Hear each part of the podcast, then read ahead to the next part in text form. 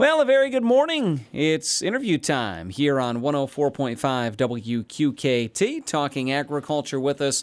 As always, Rory Lewandowski from the OSU Extension Office here in Wayne County. Rory, good morning. Happy to have you in here today. Good morning, Ron. Glad to be here. Well, for most livestock operations, fall a period when a lot of manure is applied to fields uh, and it becomes available after the harvest. Beyond just emptying manure storage structures in preparation for winter. Uh, as we talk about fall manure application today, Rory, what are other considerations for fall manure application? What do, what do people need to be thinking sure. about? Well, Ron, as uh, regulations tighten up regarding winter manure application, and uh, given some of the saturated soil conditions that we've seen in the past couple of winters, uh, the goal of emptying the manure storage structure in the fall to provide room for winter manure storage is certainly an important goal. But uh, beyond that, uh, I think that fall manure application needs to be made within the context of a farm manure management plan uh, that will enable them to provide for more effective use of nutrients and to minimize the risk of nutrients moving off site and causing water quality issues.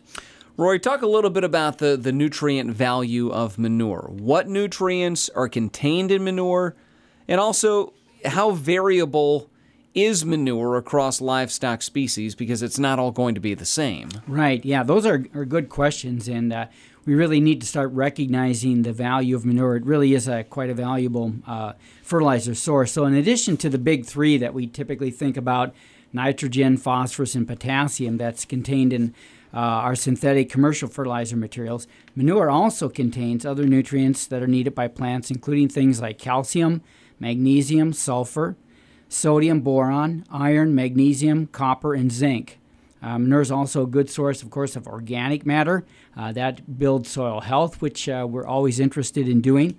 The challenge, though, with using manure uh, really is that that nutrient content, uh, as you suggested, it varies widely across livestock species and even within a species, depending upon the diet that animal is getting, its ration, uh, the bedding material that's used, how much of that bedding material is used, and then the manure itself, how is it handled? How is it stored? All that affects uh, these nutrient concentrations. Uh, although there are book values, uh, the manure on your farm can really vary pretty significantly significantly from those book values. Uh, anytime we get manure analysis in and you compare them to book values, uh, you know they're they're never uh, the same as those book values. So getting a nutrient analysis of the manure on your farm at least yearly uh, is recommended. You mentioned a farm manure management plan. Is this a formal written plan? And what are the benefits of a plan like that? Uh, kind of piggybacking there, you know, why is it important to have this? Sure. Well, ideally, uh, yes, that farm manure uh, management plan would be a formalized written plan, and it would detail how that manure is going to be used and managed on the farm, along with uh, any other purchased nutrients uh, that are going on to those fields. Some farms do have a plan on the how, the where, and the when manure will be applied, and they can articulate that plan, but maybe they've never taken the step to get it down on paper. Uh, again, as we look at uh, nutrient regulations and, and uh, those types of things tightening up, I'd encourage those farms to take that next step and get it down on paper. Now, in some cases, uh, a written nutrient management plan is actually a requirement in order to get cost share help on certain nutrient management and soil conservation projects through our local NRCS and SWCD office, or uh, because of livestock numbers on the farm might be another reason. Uh, so at certain levels, uh, those written those plans are required. So, but a plan, uh, even if it's not written down, really is important because it can help applicators use the nutrients in manure again more effectively and the big thing we're, we're really looking at here is, is trying to avoid any kind of issues with over application that might allow any kind of nutrient movement off site. Rory, what are some primary considerations for a fall manure application? Specifically, talk about the time of the year and how that influences an application. Sure. Uh, well, the fall manure application is particularly important just because, again, we tend to have a lot of uh, land that becomes available as crops move off. So that's certainly a, a big consideration. Uh, another consideration is matching that manure application up with soil phosphorus test levels. Uh, so ideally, we want manure applied to fields that have the lowest soil test phosphorus levels. Uh, phosphorus, again, I talk a lot about phosphorus because that's the nutrient that's driving water quality concerns, uh, nutrient legislation across our state of Ohio. Uh, there's really, and we know from research that there is no agronomic benefit to applying more phosphate to fields with soil test levels that are above 40 parts per million on a Mehlich 3 test. Now, the other important consideration uh, is ensuring nutrients do not move off site with that application, especially if there's a stream, a creek, or a ditch that connects to a water source nearby. And when we think about fall, we start getting these fall rains, so we got to think about how they influence that. Uh, so one of the other differences between a fall and a spring manure application is that uh, generally we're also not going to account for the readily available nitrogen contained in, in manure for that next uh, grain or forage crop uh, during again a fall application because over the winter uh, much of that readily available nitrogen ends up getting lost and so it's not available to help that next year's crop. Once again, joining us in studio this morning talking agriculture and fall manure application from the OSU Extension Office. Here in Wayne County, our friend Rory Lewandowski. Rory, you have mentioned the risk of manure nutrients moving off the site of application several times. Could you explain a, what the risk factors are, and also B, how they can be managed? Sure. So, from a water quality perspective, again, the two nutrients that cause problems are nitrogen and phosphorus. Uh, the risk factors of getting that nutrient movement is over applying manure to the point of runoff. Slope of the field is an important factor, obviously. Uh, the amount of rainfall or how soon a rainfall will occur after manure application. Uh, is that manure surface applied versus incorporation of that manure into the soil?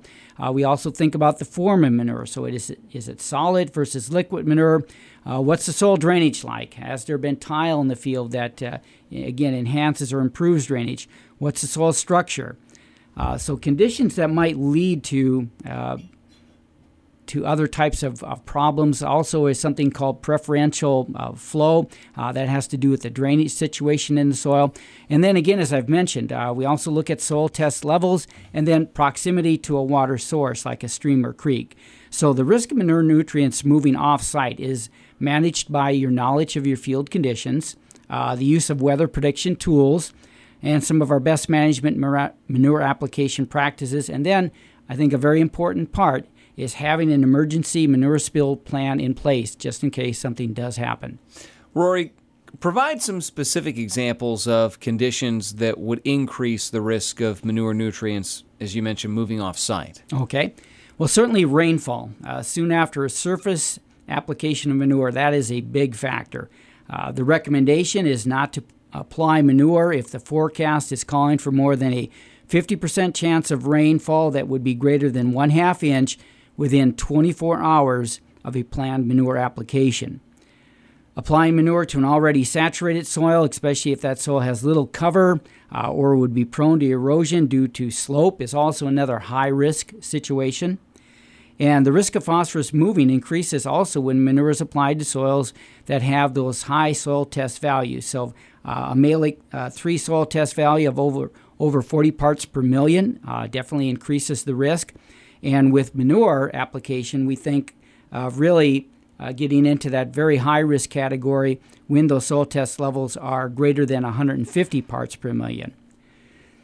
Also, we think about uh, you know that soil drainage. So on well-drained uh, soils or tiled land, there are conditions, uh, especially if we get dry, cracked soils, or maybe soils with good earthworm tunnels or root pathways that allow liquid manure. So here again, that what type of manure? Liquid manure to move directly from a surface application down into a tile line, and that that is what we would term preferential flow, and then from there directly into a ditch or waterway.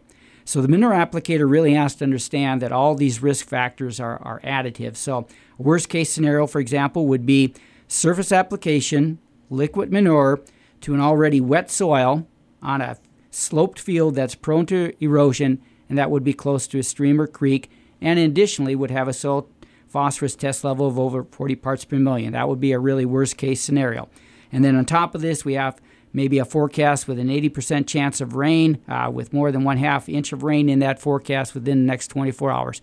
That would be a, a definite, uh, really high risk situation, and uh, you could re- run really into some big problems with that. Rory, as manure is applied this fall, what are some, I guess, the best management practices for farmers that, that can be used? Right. So now we, we start talking about okay, let's um, let's think about avoiding that risk. So best management practices. Uh, first and fo- foremost, uh, know the phosphate content and the analysis of your manure source. So how much phosphorus are you potentially putting on uh, with your application? Know your soil test phosphorus level. Again, for those soils over 40 parts per million. Um, applying manure just to meet the phosphorus crop removal uh, of the, your next year's crop. That would be your goal. You wouldn't want to over over apply. Uh, those applications also cannot exceed 13,000 gallons an acre uh, liquid or 10 tons per acre on tiled fields, and no more than 5,000 gallons on non-tiled fields. Uh, especially again, we're looking again in fall situations, moving into winter, a little bit different in a summer situation. For example, uh, according to our new tri state fertility recommendations, a 200 bushel corn crop is going to remove about 68 pounds of phosphate per acre. A 60 bushel per acre soybean crop removes about 48 pounds of phosphate per acre, and an 80 bushel wheat crop removes 39 pounds of phosphate per acre. And if we have alfalfa fields, uh, a four ton yield there would remove 53 pounds of phosphate per acre. So, again, if you're if you were right at that uh, limit on, on soil test phosphorus, you'd use those uh, crop removal rates to determine how much manure you could apply. Additionally, do not apply manure to fields with a soil test phosphorus level if it's 150 parts per million or higher. Watch that weather forecast. Uh, again, don't apply uh, surface applications of manure if there's greater than 50% chance of a half inch of rain within 24 hours of your application plan. And again, do not apply manure obviously to saturated soils, and do not apply manure if preferential flow to a tile line is likely.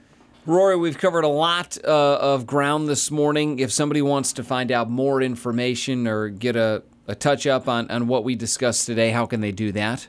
Yeah, well, the NRCS uh, 590 standards uh, are really what I've kind of been discussing here. They provide a lot of guidelines for manure application and a lot of recommendations. I can certainly provide that information about manure management and application at the Wayne County Extension Office at 330 264 8722.